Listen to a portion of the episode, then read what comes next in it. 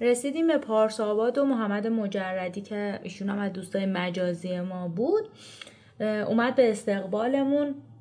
یه چیز خیلی جالبی که توی شهر پارس آباد یه شهر خیلی کوچیکی هستش برای ما جلب توجه کردیم بود که ما هر جای میچرخیدیم دنبال هتل بودیم.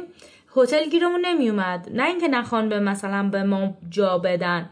داستان این بود که پر بود. همه های این شهر پر بود.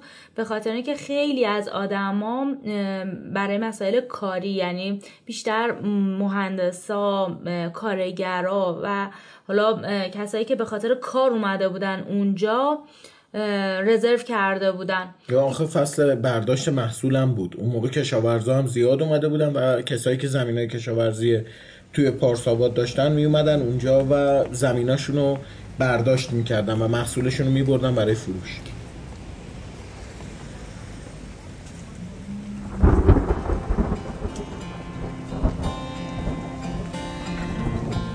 روزی خواهم آمد و پیامی در رکا نور خواهم ریخت و صدا خواهم در داد ای سبت هاتان پرخواب سیب آوردم سیب سرخ خورشید.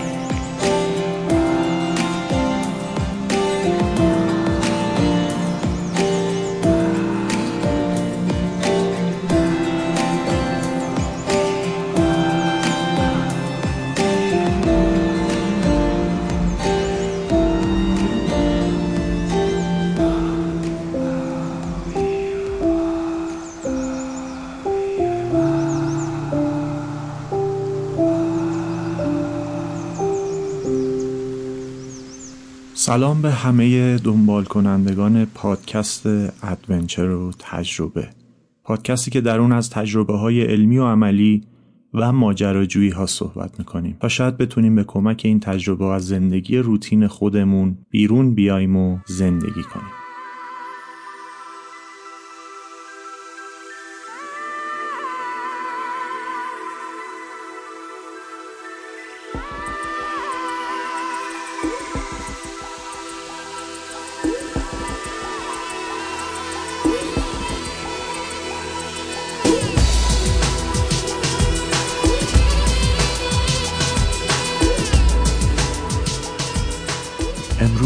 امروز 11 آبان ماه 1402 اواسط پاییز. با سی و دومین اپیزود ادونچر پاد در فصل دوم همراهتونیم.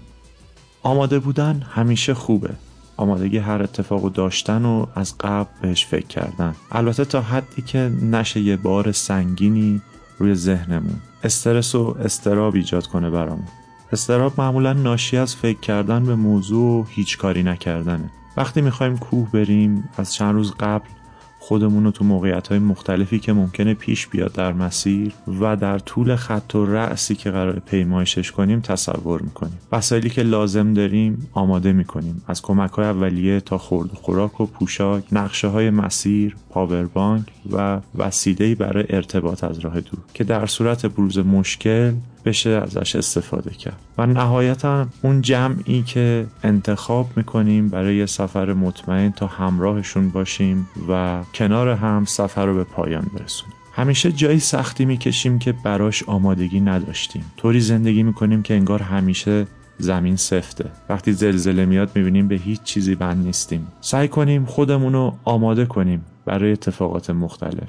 شاید هفته دیگه شاید چند ماه دیگه یا آینده که خیلی منتظرش نیستن. برگردیم پیش اشکان و مهدیه بشنویم تجربه های سفرشون با موتور به دور ایرانو شب برای ما خیلی تجربه آور بود ولی فردا صبحش که پدر محمدم اومدن و با هم دیگه رفتیم سراغ یه شهرک آمریکایی سازی بود که حالا اسم اون شهرک دقیق یاد من نیست یاد من نیست.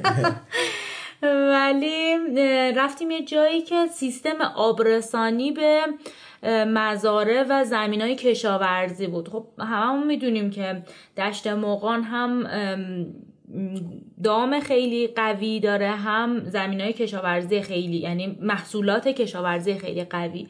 و اینکه فردا وقتی رفتیم و چرخیدیم تازه متوجه شدیم که چرا دیشب هتل گیر ما نمی اومد و همه هتل ها پر بودن. مسیر رو ادامه دادیم به سمت یعنی رود عرس رو گرفتیم و همینجوری مسیر رو به سمت غرب ادامه دادیم. قبل از اینکه ما به پارس آباد برسیم یه دوست عزیزی بهمون زنگ زد و گفتش که اقوامشون توی کمپ عرس زندگی می‌کنن. و اونجا پذیرای ما هستن اونجا. یعنی قرار بود که ما شبو بریم پیششون بمونیم. میزبانمون باشن بله. هیچ دیتایی نداشتیم نسبت به این که کجا داریم میریم و چیکار باید بکنیم و چه مسیری رو قرار طی بکنیم. تیکه تیکه خب به خاطر اینکه زمینی مرز ارمنستان رو رفته بودیم. اشکان که بارها من خودم یک بار فقط ولی چون جلفا رفته بودیم مرز ارمنستان رو رفته بودیم و اینا یه چیزای کوچیکی از اون مسیر می‌دونستیم. ولی تو ذهنمون نداشتیم که قراره که چه مسیر خاصی رو چه مسیر منحصر به فردی رو طی بکنیم. رود عرس رو گرفتیم و همینجوری ادامه دادیم به سمت غرب. رسیدیم حوالی خدا آفرین اول از همه که می‌خوام بگم که جای این بمبارونی که توی جنگ آذربایجان و ارمنستان انجام شده بود و اون قسمت هایی که سوخته بود کاملا مشهود بود دیده می‌شد پلایی که خراب شده بود خونه هایی که آوار شده بود و این خیلی ناراحت کننده بود. ولی اگه بخوام از قشنگیش بگم این بود که ما انگار توی مسیر بهش داشتیم حرکت می‌کردیم. دست راستمون رود خروشان عرس و مسیر سرسبزی های خاصی که اصلا یه عالمه کشاورزی تو طول رودخونه بود و خیلی عجیب غریب. یعنی مثل حالت یه سری چی میگم؟ سول گلخونه های پلاستیکی. گلخونه هایی که با سلفون درستشون کرده بودن اونجا بود و یه عالم محصول هم اونجا داشتن بعد خیلی جالب بود. معماری اون منطقه خیلی خیلی شبیه آذربایجان و ارمنستان بود. یعنی کلیس... کلیسایی چی بود اسمش؟ سنت استاپانوس بود. درسته؟ یه همچی اسمی داشت. سندپانوس آره این بود اسمش و جالب بود. من وقتی من رفتم کلیسا دیدم خب من اکثر کلیساهای ارمنستان رو دیدم.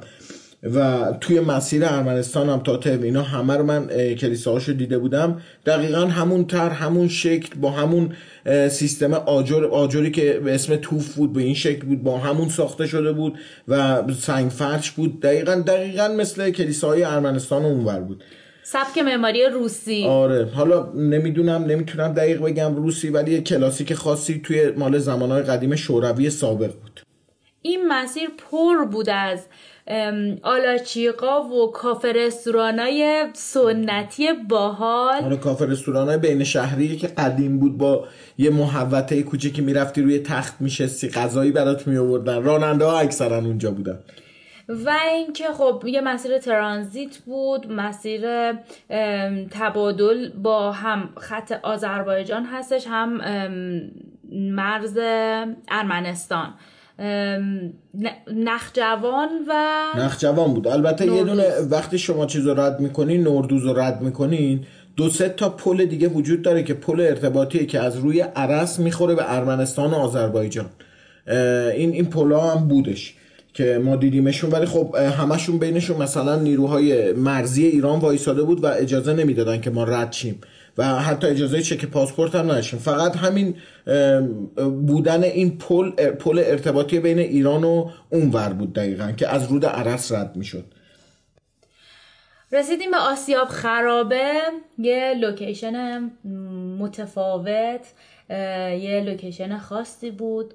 یه کوچولو پیاده روی داشت. خیلی جالبم این بود که خیلی مهمان نوازانه. اولش که ما رسیدیم اونجا خب نمیرس... نمی‌تونستیم که خیلی وقت بذاریم واسه چون داشت غروب می‌شد و بهمون تاکید کرده بودن که قبل از فکر می‌کنم ساعت نه شب باید از ورودی کمپ ارس رد بشیم. ما هیچ یعنی واقعا هیچ data یی نداشتیم که چی جلومونه.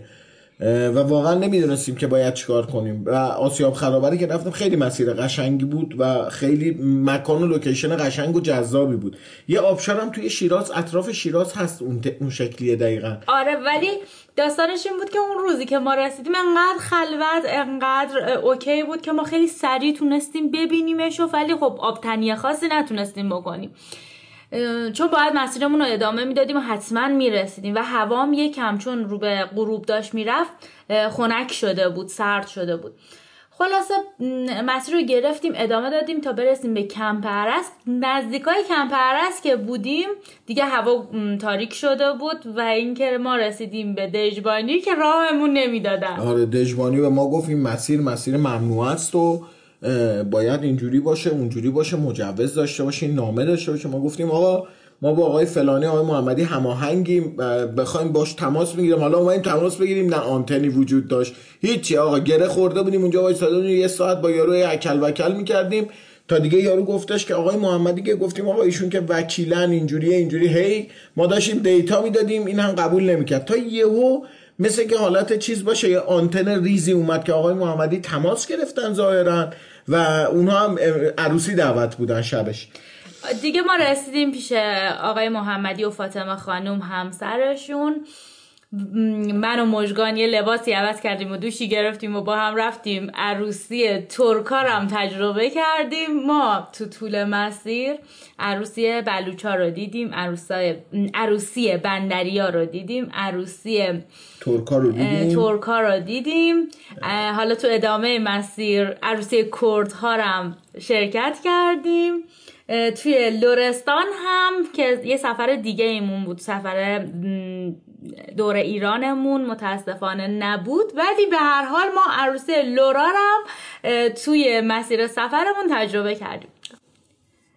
رسیدیم و استراحت کردیم و هرچی از محبت فاطمه خانوم آقای محمدی بگیم کمه. انگار که وارد خونه ای شدیم که پدر مادرامون منتظرمونن. عین یه پدر و مادر رسیدگی کردن حواسشون به ما بود به ما خوش بگذره استراحت بکنیم. فردا صبحش بردنمون جاهای مختلف. دوباره رفتیم آسیاب خرابه رو دیدیم از کلیسا دیدن کردیم. توی اون مسیر کمپ ارست کلا چرخیدیم. یه فضای خیلی قشنگه. کلا انگار که از یه طرف توی ایران هستی و از یه طرف انگار که اصلا توی ایران نیستی. یه حالت عجیب و خوبی داشت. دو سه روزی رو ما مهمون فاطمه خانم و علی آقا علی آقای محمدی بودیم و ادامه دادیم. مسیر رو یه سری مشکلات و خبرها و اینا هم ما رو داشت اذیت می‌کرد. حالا خیلی نمی‌خوام در موردش صحبت بکنیم. به هممون ریخته بود خلاصه. اون چند روزی که پیش علی آقا و فاطمه خانم بودیم دقیقا حال خوبی بود که انگار پناه برده بودیم به خانواده و داشتیم از اون مشکلات و خبرها و فشار مالی و همه اینا که دست به دست هم دیگه داده بود و داشتش اذیتمون می‌کرد یه دل سیر استراحت کردیم تا به ادامه مسیرمون برسیم. دیگه از فاطمه خانم و آقای محمدی خدافزی کردیم و کلی هم ازشون تشکر کردیم. انرژی خوب گرفتیم و راهی شهر بعدی شدیم. یعنی محل توی مسیر بعدی شدیم که توی راه یه دونه پیکاپ جلوی ما رو گرفت و گفتش که کدوم سمت میریم؟ ما بهش گفتیم ما داریم میریم توی این جاده مرزی. و خیلی چهار نفرم توش بودن و گفتن که از اون طرف نریم. اون منطقه کردنشینه و خیلی خطرناکه. گفتم جدی؟ منم همینجوری گفتم جدی؟ خیلی خطرناکه گفت آره گفتش که ندیم برگردیم. گفتم باشه حتما. شما برید ما برمیگردیم. منم همون جدی مسیر و هر کی هر جایی بهم بگه خطرناکه حتما میرم اونجا.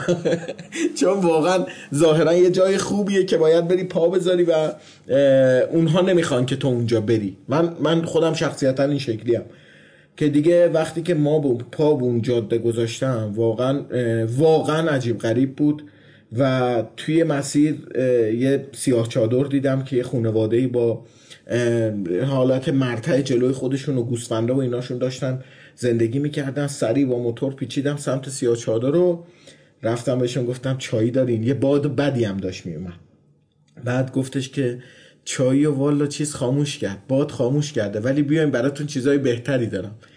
دیگه دوغ و اینا این بنده خدا فکر می‌کردن که باید به ما برسن. گونی های سیب زمینی و ایناشون که مال منطقهشون بود برداشت کرده بودن. می‌گفتن شما باید اینا رو با موتور ببریم فکر کنیم مثلا 100 کیلو سیب زمینی رو داده بودن به ما.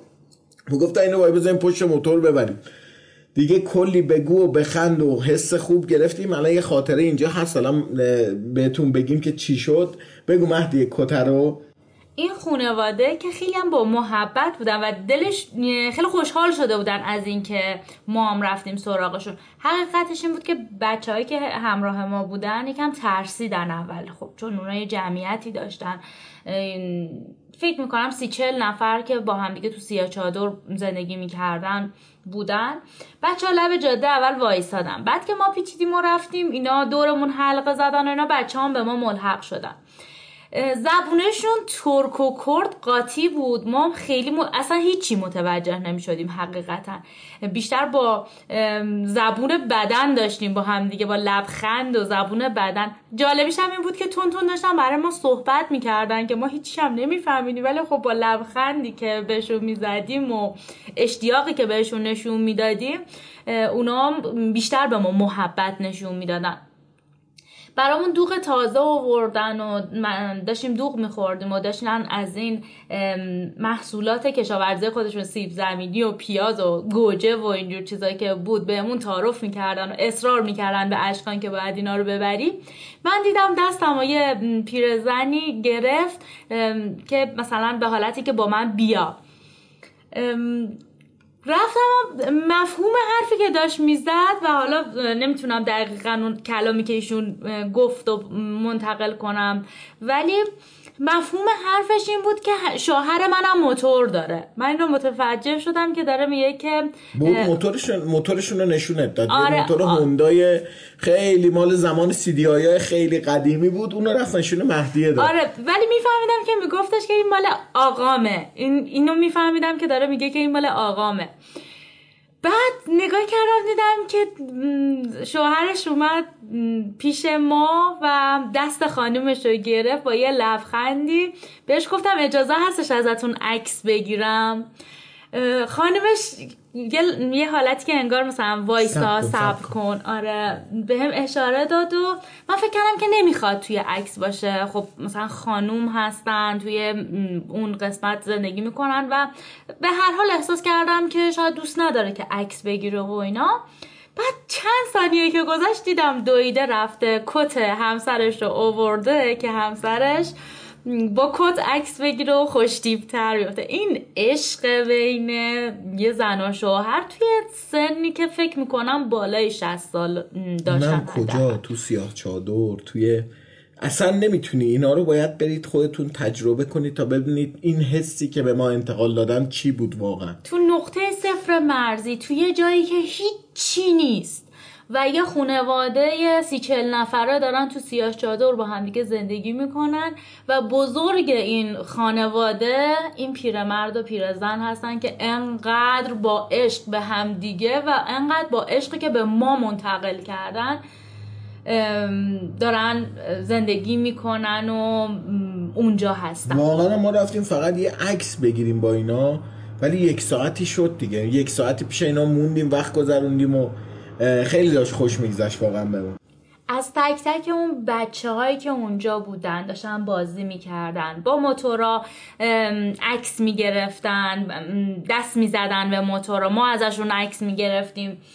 و اینکه اون تایمی رو که ما با اینا طی کردیم انگار امید به زندگی و اینکه چقدر آدم می‌تونه که توی سختترین شرایط عاشقونه زندگی کنه رو به ما واقعا درس دادن. واقعا لباشون ترک ترک شده بود. از گرمی و خشکی هوا و باد و طوفان و اینا لبای ترک ترک خون داشت میومد لباشون. هم مرده هم زنه و هم دو از بچه ها آره با اینکه گونه هاشون گل انداخته ترک خورده خشک شده. شرایط خیلی خیلی سختی. ولی خب با اون عشق و اشتیاق کنار همدیگه داشتن زندگی می‌کردن و جالبیش هم اینه که شمارهشون رو دادن به ما و شماره ما رو گرفتن و گفتن که توی این مسیر که دارین حرکت می‌کنیم اقوام ما خانواده ما هستن برین پیششون هماهنگ می‌کنیم. می‌خوام بگم که یه عشق بی انتها به ما منتقل شد اونجا. در کنار این حس خوبی که با این خانواده داشتیم دقیقا روبروشون کوه سیسوماسیس بود و واقعا عجیب غریب و عظمت داشت. خیلی عظیم بود. یعنی شما انگار فکر کنین که پای دماوند وایسادی بودید خیلی دو تا قله کنار همدیگه بود. خیلی حس قشنگ و عجیبی داشت. و خیلی منطقه بکر و رویایی بود. و بعدش دیگه ما رفتیم رسیدیم به ماکو درسته؟ دیگه بله. رفتیم دیگه رسیدیم به ماکو.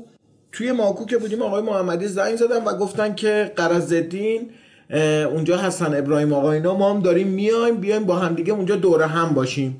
شما قرض- قرضالدین بمونید شبو. ما هم گفتیم خب باشه اوکی. و دیگه بعد رسیدیم به قرضالدین که توی قرضالدین من یه ذره موتورم شروع کرد به ریپ زدن و یه خورده اذیت کرد موتور منو. که دیگه اونجا ما مجبور شد ما نمی‌خواستیم هم حتی شب بمونیم قرار شد بریم یه جا استراحت کنیم و ادامه مسیر رو بدیم تا شهر بعدی. ولی خب اتفاق موتور من باعث شد که ما مجبور شیم بمونیم. دیگه آقا ابراهیمی نام زحمت کشیدن و اومدن ما رو معرفی کردن توی قرازدین به این علی جان. علی فامیلش چی بود؟ مهدیه؟ علی فتولایی فتولایی آره. یه موتورساز واقعا خبره و حرفه‌ای که وقتی من رفتم اونجا یه دونه سی بی 1300 باز کرده بود و منم داشتم نگاه می‌کردم. و بهش گفتم گفت نه آقا من وقت نمی‌کنم. گفتم آقا تو رو خدا من گیر کردم. گفت باشه بیا الان وایسا. گفتم چقدر طول می‌کشه به نظرت؟ گفت بستگی به کار موتورت داره. ولی موتورت احساس می‌کنم time رد کرده. اینو که گفت من واقعا ترسیدم. چون واقعا احساس می‌کردم که time رد کرده. دو, دو نفر دیگه هم که نشون دادم همین, ات- همین حرف رو بهم زدن و من خب خیلی ترسیدم گفتم احتمال داره حالا سوپاپ باشه یا مثلا پیستونش خورده باشه خراب شده باشه و واقعا دیگه یه جورایی دلم آشوب شد. خاطرتون که هستش. گفتم که ما توی یه فشار شدید مالی و یه سری فشارهای روانی دیگه ای قرار گرفته بودیم. حالا اصلا حالت بالانس و مناسبی نداشتیم. دیگه این خرابی موتورم انگار بدتر کرده بود حال و احوالمون یه جورایی دیگه دستبندی کرده بودیم هزینه هامونو و این یه دفعه یه دونه هزینه اضافه سنگین می‌شد وسط. فاطمه خانم و علی آقا ما رو دعوت کرده بودن خونه برادر فاطمه خانم ابراهیم آقا و منصور خانم.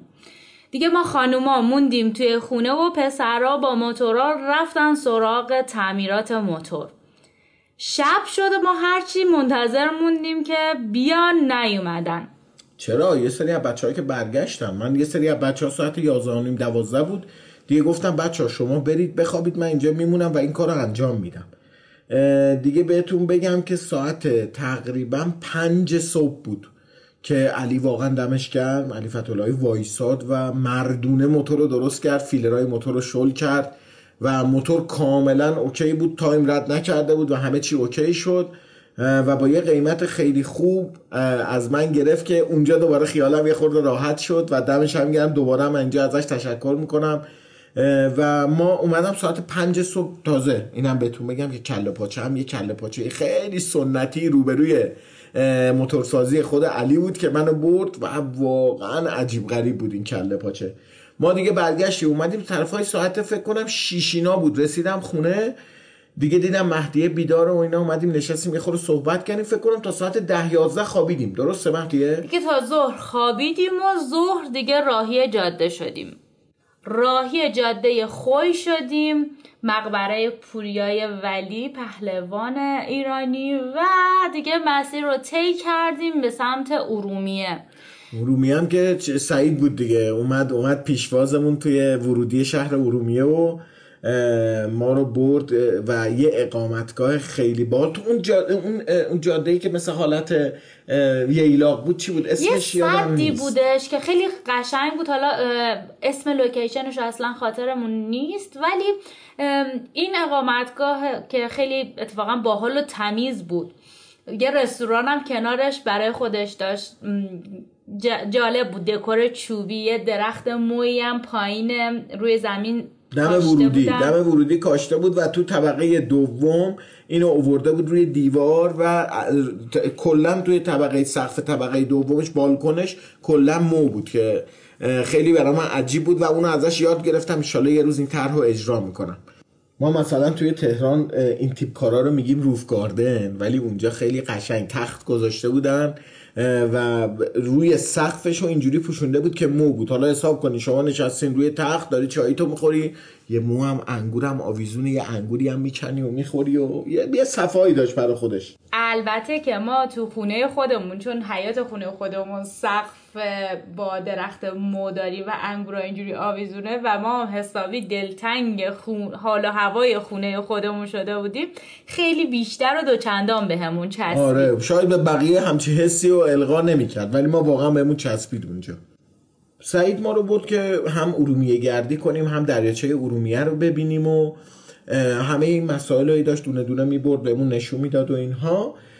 ولی ما وقتی که از اون پلی که از روی دریای ارومیه گذشته بود رد شدیم اونجا از چندین نفر آدم هم پرسیدیم گفتیم آقا علت خشک شدن این دریاچه چی بوده؟ خب مگه اقلیم تغییری کرده اینجا؟ گفتن این جاده ای که دقیقا ساختن و این پایه های پلی که ساختن دقیقا روی سرچشمه های این دریاچه بوده. و من حالا درست و غلطش رو ما اصلا اطلاع دقیقی نسبت بهش نداریم آره این ولی چیزی بود که محلی ها بهمون می‌گفتن. یکی از دلایل اصلی این خوش شدن دریاچه این جاده ای هستش که این مسیر این دریاچه رو به دو قسمت تقسیم کرده گویا. به هر حال عظمتش خیلی آدم رو می‌گرفت و این نگرانی که بابت خوش شدنش وجود داره خیلی دل آدم رو میلرزون واقعا قصه آور و ناراحت کننده بود. یه نمک درمانی اساسی هم به خودمون هدیه دادیم اونجا و مسیر رو ادامه دادیم به سمت جاده پیران شهر برای رسیدن به سردشت. آها خب حالا تو جاده پیراندش بچه های پیران شهر. پیران شهر ببخشید اه، یه خاطره موتور سواری رو براتون توضیح بدم که هر کدومتون حالا با ماشین یا موتوری دارید سفر می‌کنید.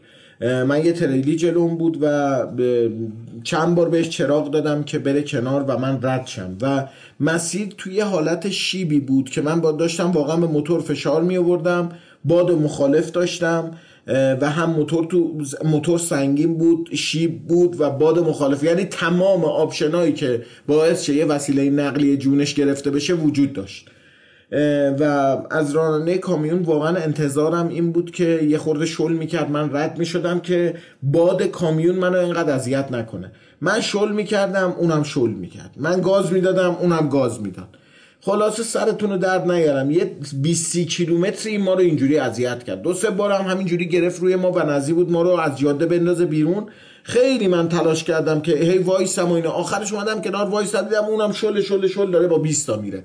یعنی واقعا داشت دیگه ما رو اذیت می‌کرد. که دیگه در یه جایی من دیگه مجبور شدم به موتور یه فشار خیلی وحشتناک بیارم و ردش کردم و افتادیم توی مسیر جلو و به اولین پلیس رایی که رسیدم وایسادم و گفتم آقا این تریلیه رو گزارش تریلی رو دادیم ولی داستان اینجا بود. نه همیشه معمولا اینطوریه که راننده های سنگین حالا چه اتوبوس چه تریلی و اینا خیلی بیشتر از راننده های عادی و سواری هوای ما موتور سوارا رو دادن. ما خیلی وقت از مسیر جاده قدیم قم تردد می‌کنیم با موتور. خیلی برامون قشنگه که راننده کامیونا و راننده اتوبوس خیلی هوای موتور سوار دارن. وقتی می‌خوان سبقت بگیرن قشنگ می‌کشن به سمت چپ خودشون یعنی فاصله تقریبا 4 5 متری رو با شما ایجاد می‌کنن که بادشون شما رو اذیت نکنه و اینا. حتی مثلا سواری ها خب من بذارین اینم بهتون میگم اگه موتوری می‌بینید حتما حتما یه فاصله ایمنی رو باش رعایت کنید. ببینید من خودم توی جاده چالوس خوردم زمین. توی چند جا از جاده ایران خوردم زمین و وقتی که می‌خوری زمین شما اصلا تعادل و کنترل موتور دست شما نیست و نمی‌دونی از کدوم جهت میری. و این خیلی بده. وقتی که ماشین ها به ما میچسبونن و اتوبوس ها بعضی موقع اینا اینا برای راننده هایی که میگم حتی مشتاقن که موتورا رو ببینن. خب باشه اوکیه. فقط شما یه چراغ به ما بدین یه راهنمای دستی تکون بدیم بیایم وایسیم بغل. ما وای میسیم بغل عکس می‌گیریم خوشوبش می‌کنیم. ولی این که میایم نزدیک میشیم و می‌خوایم فیلم بگیریم این خطرناکترین کاری که با یه موتور سوار می‌تونیم بکنیم. غیر از اون بوق زدن ماشینا یا مثلا کوچکترین بادی که از یه ماشین گرفته میشه برای موتور خیلی غیر قابل کنترل میشه. شاید یه سانحه خیلی بدی رو به وجود بیاره. همین راننده کامیونی که داشتش ما رو اذیت می‌کرد حقیقتا. یه عالم شنوماسه و سنگریزه داشت پرت می‌کرد که من حتی یادمه که یه جایی از پای من زخم شده بود به خاطر این تیکه های سنگی که به سمت ما پرت پرت می کردیم نه اینکه خود ماشینا با حرکت هایی که داشت می‌کرد و حالا لاستیکش که میافتاد رو خاکی های بغل جاده این سنگ و شنا پرت می‌شد تو صورت ما و توی فاصله دور ها یعنی من بالای سی متر باش فاصله داشتم. ولی شل می‌کرد من می‌رسیدم نزدیکش دوباره می‌کشید توی خاکی شنوماسایی به ما می‌داد و دوباره برمیگشت تو آسفالت. بعد من میومدم از سمت چپش سبقت بگیرم دوباره گاز می‌داد. حقیقتا که خیلی ما ترسیدیم و خیلی به خیر گذشت برامون. به هر نحوی که بود غروب هلوهوشای غروب که شده بود ما رسیدیم نزدیک های سردشت. از قبل با سپیده بنار هماهنگ کرده بودیم. متاسفانه خود سپیده نبود اونجا و ندیدیمش. ولی یه عده دوست عشق به ما معرفی کرده بود و ما رو لینک کرده بود باشون که قرار بود که میزبانمون باشم و ببینیمشون و با اونها تعامل داشته باشیم. زنگ زدیم به آسو که حالا معرفیش کرده بود سپیده به ما. یه لوکیشنی برامون تو واتساپ فرستاد و قرار شد که ما خودمون رو برسونیم پیش اونا. هیچ اطلاعی نداشتیم که قراره که کجا بریم چه کاری انجام بدیم چه آدمایی رو قراره ببینیم. فقط می‌دونستیم که دوست سپیده قراره که بیاد پیشواز ما. رسیدیم به لوکیشن دیدیم که یه رستوران سنتی خیلی خیلی خیلی جذاب به اسم مموزین. مموزین بود و واقعا رفتیم اونجا نشستیم. هم صاحب خود مموزین رو اسمش رو یادم نمیاد. هدی. آه آفرین. هدی و نصری. آره هدی و نصری خانومشون بودن و خود هدی ساز می‌زد بچههایی که اونجا بودن هجاینا همه همه دوره هم جمع شدن. و شروع کردن ساز زدن و خوندن. پاتوق طبیعتگردا و هنرمندای شهر سردشت بود این رستوران. یه رستوران سنتی با حال و هوای استورهی داستانی هنر... هنرگونه. خیلی قشنگ بود. انواع اقسام خواننده های خیلی بزرگی که اونجا می اومدن دور هم جمع می شدن افتخار دادن به ما و شروع کردن برای ما نوای کردی خوندن و نوای کردی رو نواختن. آقای مسعود ابراهیم زاده آقای نبز بچه های دیگه برادر آسو اصلا خاطرم اسمش چی بود؟ اینا اکیپ بچه های طبیعتگردی بودن. که توی اونجا دوره هم جمع می شدن و پاتوقشون توی اون رستوران بود با یه غذای فوقلاده خوشمزده به به به به جقول پقول به ما دادن خوردیم با برنج. من خب اصلا از جیگر زیاد خوشم نمیومد ولی اونجا همه گفتن اشکان اینو تستش کن. گفتم باشه حالا دیگه چون شما میگی منم همیشه تست می‌کنم. مثلا همه غذاهای متنوع می‌خورم که ببینم چی آقا اینو ما نخوردیم؟ آخ آخ آخ چشتون روز بعد نبینه. صبح زور شب به بچه‌هامون گفتم بریم کافه مموزین بریم کافه مموزین بریم اونجا. بریم شهدی بریم بریم کافه مموزین این گفته آقا چه بریم کلانه بخوریم بریم اینو بخوریم. گفتم نه نه نه. من حتما باید اون جغول بغوله رو بخورم. ما تا نصف شب ادامه داشتیم شب نشینیمون. بعدش هم رفتیم منزل هجا هجا یه اقامتگاه بومگردی رو داشتش تکمیل می‌کرد که امیدوارم الان دیگه کامل تکمیل تکمیل شده باشه. چشم انتظاریم که بریم پیشش. یه اقامتگاه سنتی با تمام لوازم و سبک زندگی کردی. که حالا چون اون موقع مهیا نبود شرایط اقامت توی اونجا فکر می‌کنم سرویس بهداشتیش هنوز تکمیل نشده بود. ما رو برد خونه شخصی خودش. هجا دهیار منطقه بیوران اگر اشتباه نکنم یا اشتباه تلفظش نکنم توی سردشت هستش. البته الان نمی‌دونم که هستن یا نه ولی اون موقع دهیار بودن. یه پسر جوون طبیعت کرد کار درست به فکر مملکت و به فکر منطقه زندگی خودش و آبادگر. واقعا واقعا هجا آبادگر بود. با یک ذهن خلاق و اخلاق بسیار بسیار بسیار عالی.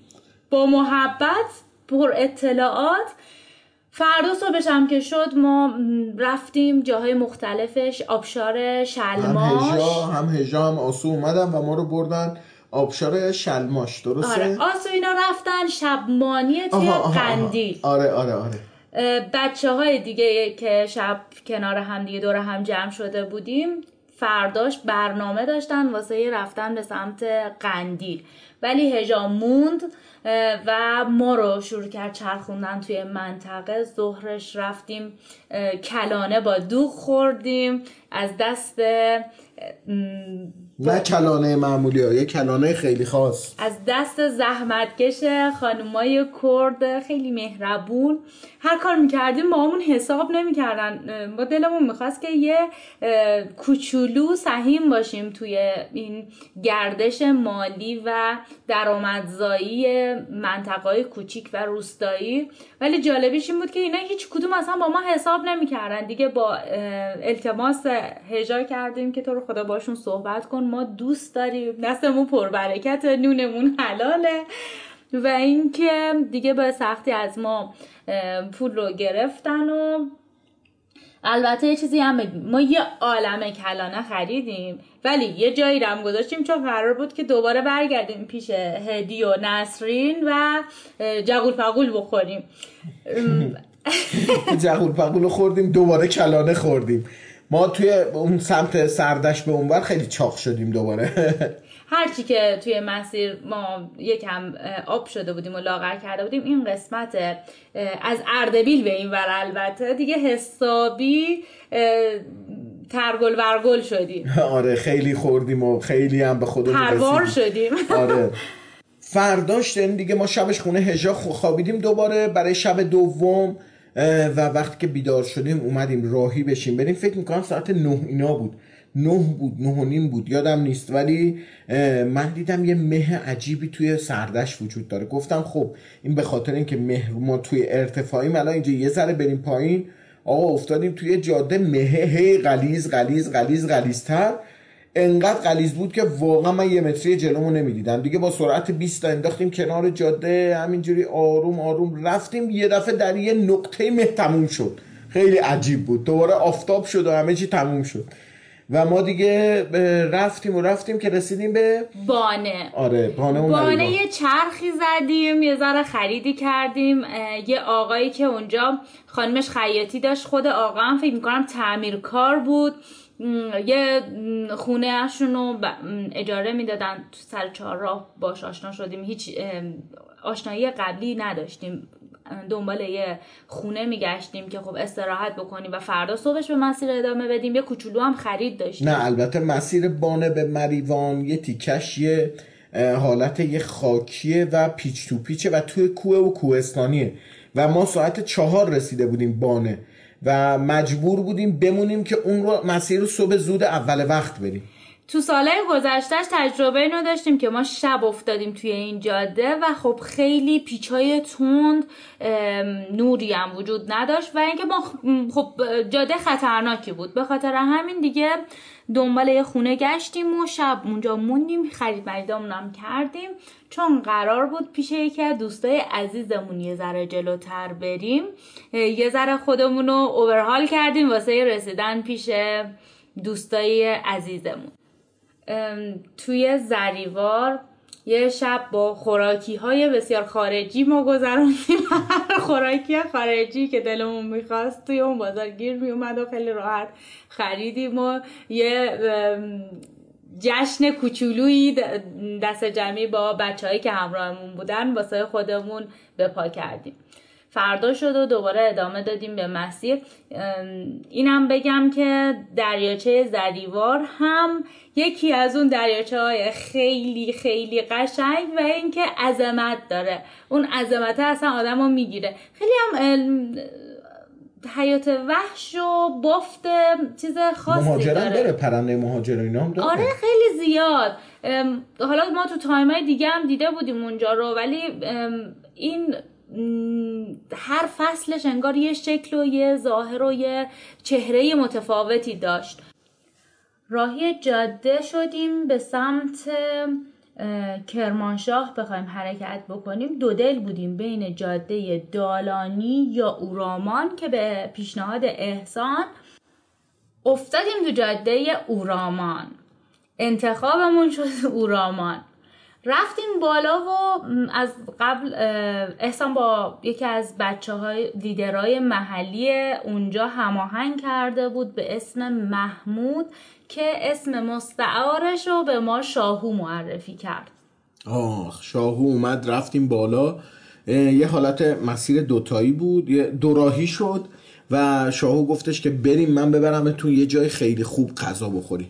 بعد ما رو برد بالای کوه و ما دیدیم خدایا اینجا کجا؟ مثل یه حالت فکر کنیم مثل حالت حلبی ورودی رستوران مثل با حلب و با یه همچی ایرانی تو اینجور چیزا درست شده بود و ما رفتیم تو دیدیم وای چه بال یه آلاچیقای چوبی توشه و رو به حلبچه حلبچه ایران و عراق. یعنی قشنگ شما دید داشتی به حلبچه. و بعد اونجا بهترین کباب و به ما دادم ما خوردیم. چقدر کبابش خوشمزه بود. و بعد شاهو شروع کرد برامون دف زدن و نواختن دف و خوندنش. بعد دیگه تا غروب آفتاب اونجا شاهو گفت حتما وایسیم و غروب آفتاب رو از اینجا تماشا کنیم. خب لیدر اون منطقه بود و می‌دونست داره چیکار می‌کنه. ما غروب آفتاب جذاب و دیدیم و بهترین time دیدن هر چیزی رو قشنگ برامون برنامه ریزی کرده بود.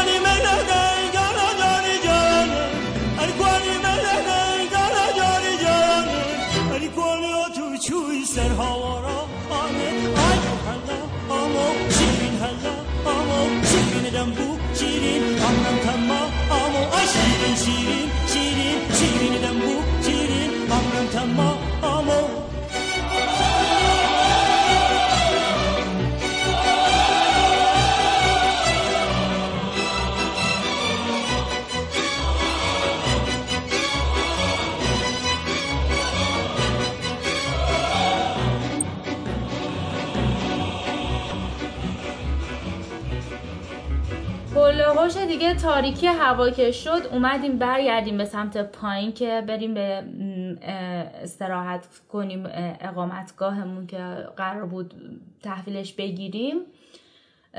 توی مسیر صدای تیراندازی اومد و متاسفانه جلوی چشمای ما دیدیم که یه سری از کولبرا تیر خوردن. یه دونه کولبر بود که اومده بود پای راستش بود و کامل تیر خورده بود. و اون آمبولانس اومده بود درگیر کارای اون بود. من واقعا وقتی صحنه دیدیم هممون خیلی خیلی اصلا ریختیم به هم. واقعا ریختیم به هم هممون.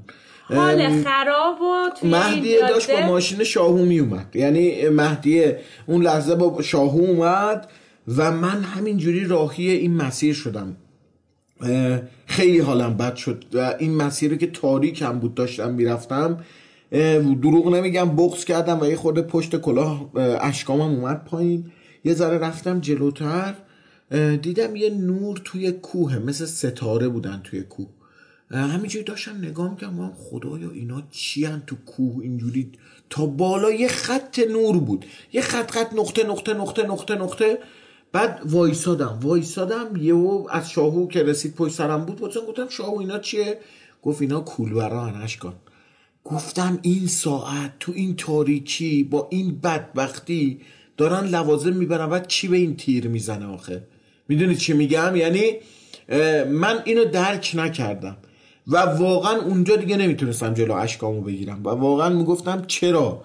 ما چرا باید توی ثروت زندگی کنیم و کولبریمون که داره برای زن و بچهش غذا می‌بره رو با تیر بزنیم؟ اصلا چرا ما همچی کاری رو باید بکنیم؟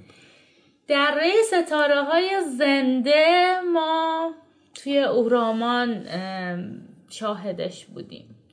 خب خیلی حس عجیبی بودش به هممون ریخته بود. یعنی می‌دونیم دیگه کسی با کسی صحبت نمی‌کرد. هر کدوممون تو حال خودمون با غم و غصه های خودمون و حالا اون حالی که دیدیم بعد شاهو می‌گفت بچه ها نگران نباشین این زندگی ماست. ما, ما این شکلی زندگی کردیم و زندگی داریم سخت شدیم سفت شدیم. واقعا اینکه کولور از مثلا می‌گفت یه دفعه نشستیم میاد خبر میاد فلان پسر فامیل فوت شد توی کو کشتنش. اینا اینا واقعا حرفای سنگینیه. می‌دونین چی میگم؟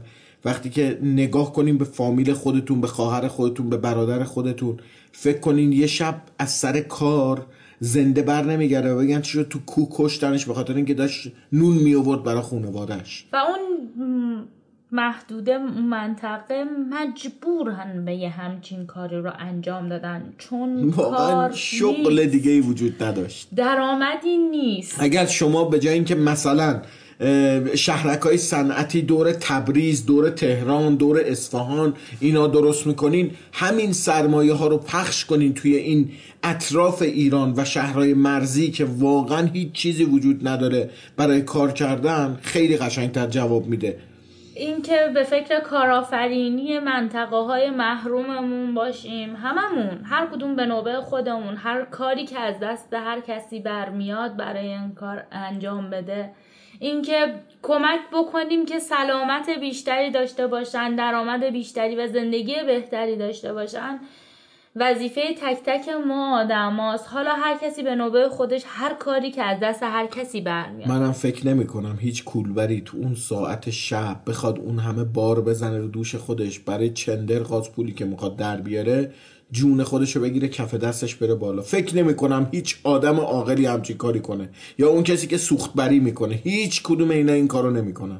اگر کار درست حسابی و با درآمد درستی داشته باشم فکر نمی کنم هیچ کدوم مردم رو به همچین کارهایی ببرن.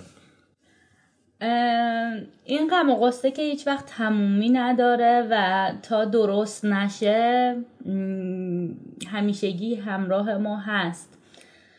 من نمیگم فقط کردستان ها همه جای ایران.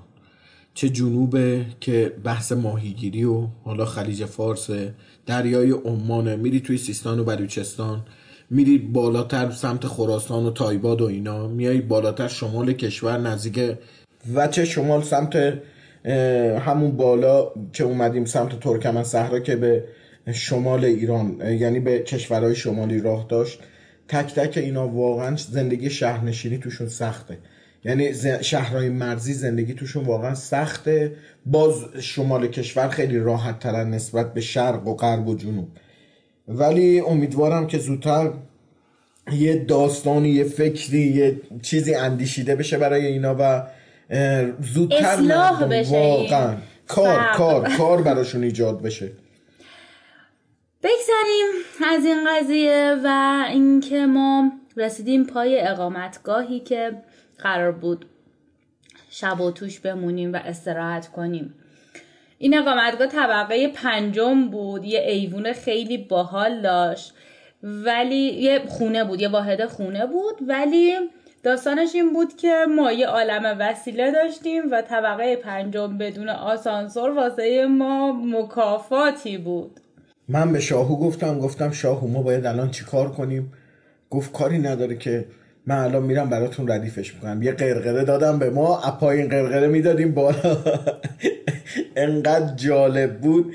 قشنگ دونه دونه ساکامون رو میبستیم با قرقره می‌دادیم بالا. منم رفته بودم بالا می‌گرفتم. کیفا رو می‌گرفتم میذاشتیم اونجا.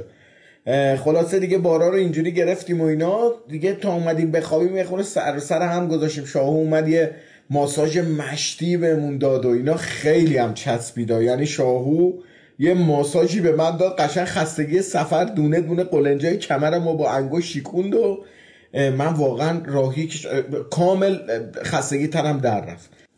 صبح شد و ما رفتیم برای گشت و گذار توی خود شهر, شهر اورامان. منظره که از دور خونه ها پله پله ای هن. پلکانی مثل ماسوله یا حالا خیلی از شهرهای ایران که پلکانی ساخته میشن توی دل کوه ساخته شدن. پنجره ها آبی و سبز بود. آبی فیروزه ای و سبز بودن. که حالا معنی خاصی هم داشتن که اینا یه بخششون زرتشتی بودن و یه قسمتیشون مسلمون بودن و اینا حالا تفکیک بین این آدما بوده. قشنگیش این بود که همه خونه ها به همدیگه راه داشت. بالا پشتبون هر خونه می‌شد حیات خونه بالایی. و اینکه این مردم خیلی راحت و خیلی خوب کنار همدیگه زندگی داشتن می‌کردن. و قشنگیش هم این بود که بالای این خونه های پلکانی مسجدی بود برای اهالی اونجا. خیلی خوشگل خیلی بزرگ خیلی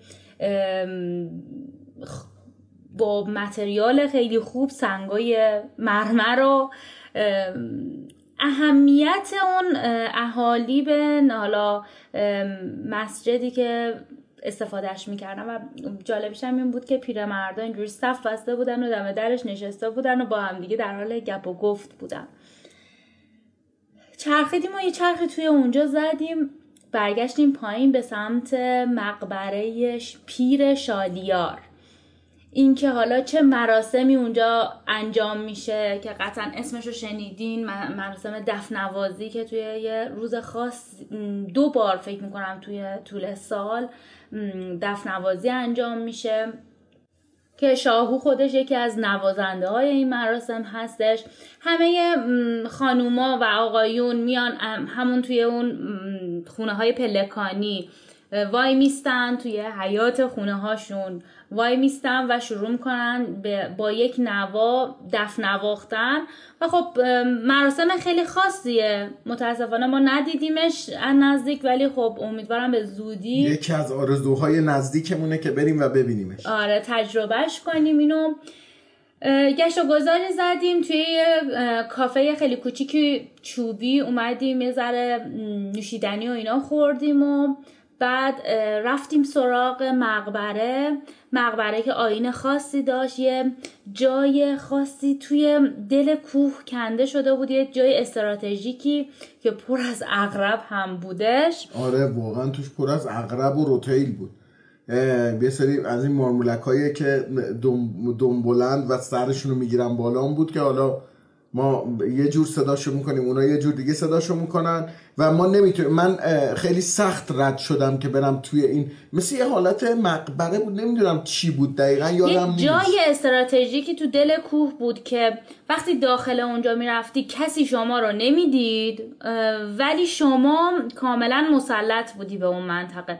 حالا احتمالا به خاطر دفاع از اون منطقه و امنیت اون منطقه یا همچین کلبه نمی‌دونم یه آخه جالب بود که یه مثل حالت دو تا تخت سنگ روی هم گذاشته شده بودن که از بیرون که نگاه می‌کردی فکر می‌کردی یه سنگ بزرگه. یعنی اینجور این, این تیپی بود ساخته شدهش. بعد جلوش هم یه حالت مثل حیات داشت که سمت راستت کلا اورامان پیدا بود. کلا آره. اورام اورامانو می‌دیدی. اونجا رو گشتیم و افتادیم توی جاده ای که به سمت حجیج حرکت می‌کرد. که ما به شاهو گفتیم گفتیم شاهو ما مزاحم تو نمیشیم و بمون بمون تو نمی‌خواد بیای. این همه را گفت نه من باید با شما بیام و تا آخر این مسیری که هست دونه دونه این مسائل رو بهتون نشون بدم. چشمه بل رودخونه و دریاچه حجیج مسیر قشنگ و پیچ و واپیچی که خیلی خاصه خیلی جذابه از بالا که نگاه می‌کنی این مارپیچ بودن مسیر رو می‌بینی تا انتها. و این مسیر رو طی کردیم تا اون پاوه. چشمه بلم بگو که وایسادیم هممون سنگ پرت کردیم توی آب ببینیم دست کی ضربش بیشتره که لا مصب شاهو تو چقدر ضربه دستت بالا بود؟ یه لور اونجا شکست خورد. آره من دیگه یکی از لورایی بودم که اونجا شکستم داد. اشکان یه لور پلاستیکیه.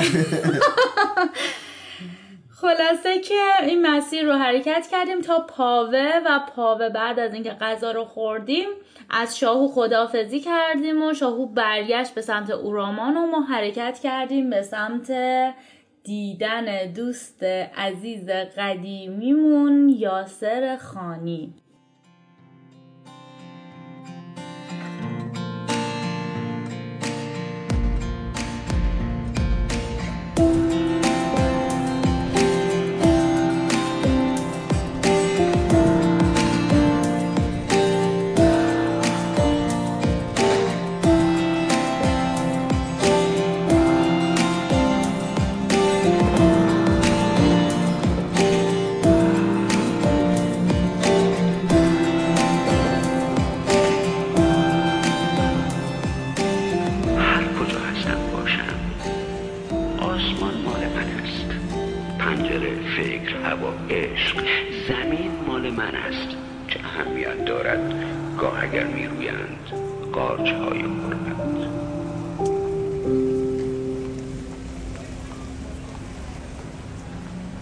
Adventure Pod رو در اکثر اپلیکیشن ها و سامانه های منتشر کننده پادکست می‌تونید گوش کنید. از Castbox که در ایران طرفدار بیشتر داره گرفته تا Spotify و اپل و Google Podcast. حتی ما در پادگیرهای ایرانی هم منتشر میشیم. کانال تلگرام هم اپیزودها رو منتشر می‌کنیم. اگه خواستین می‌تونین اونجا هم به فایل اپیزودها دسترسی داشته باشین.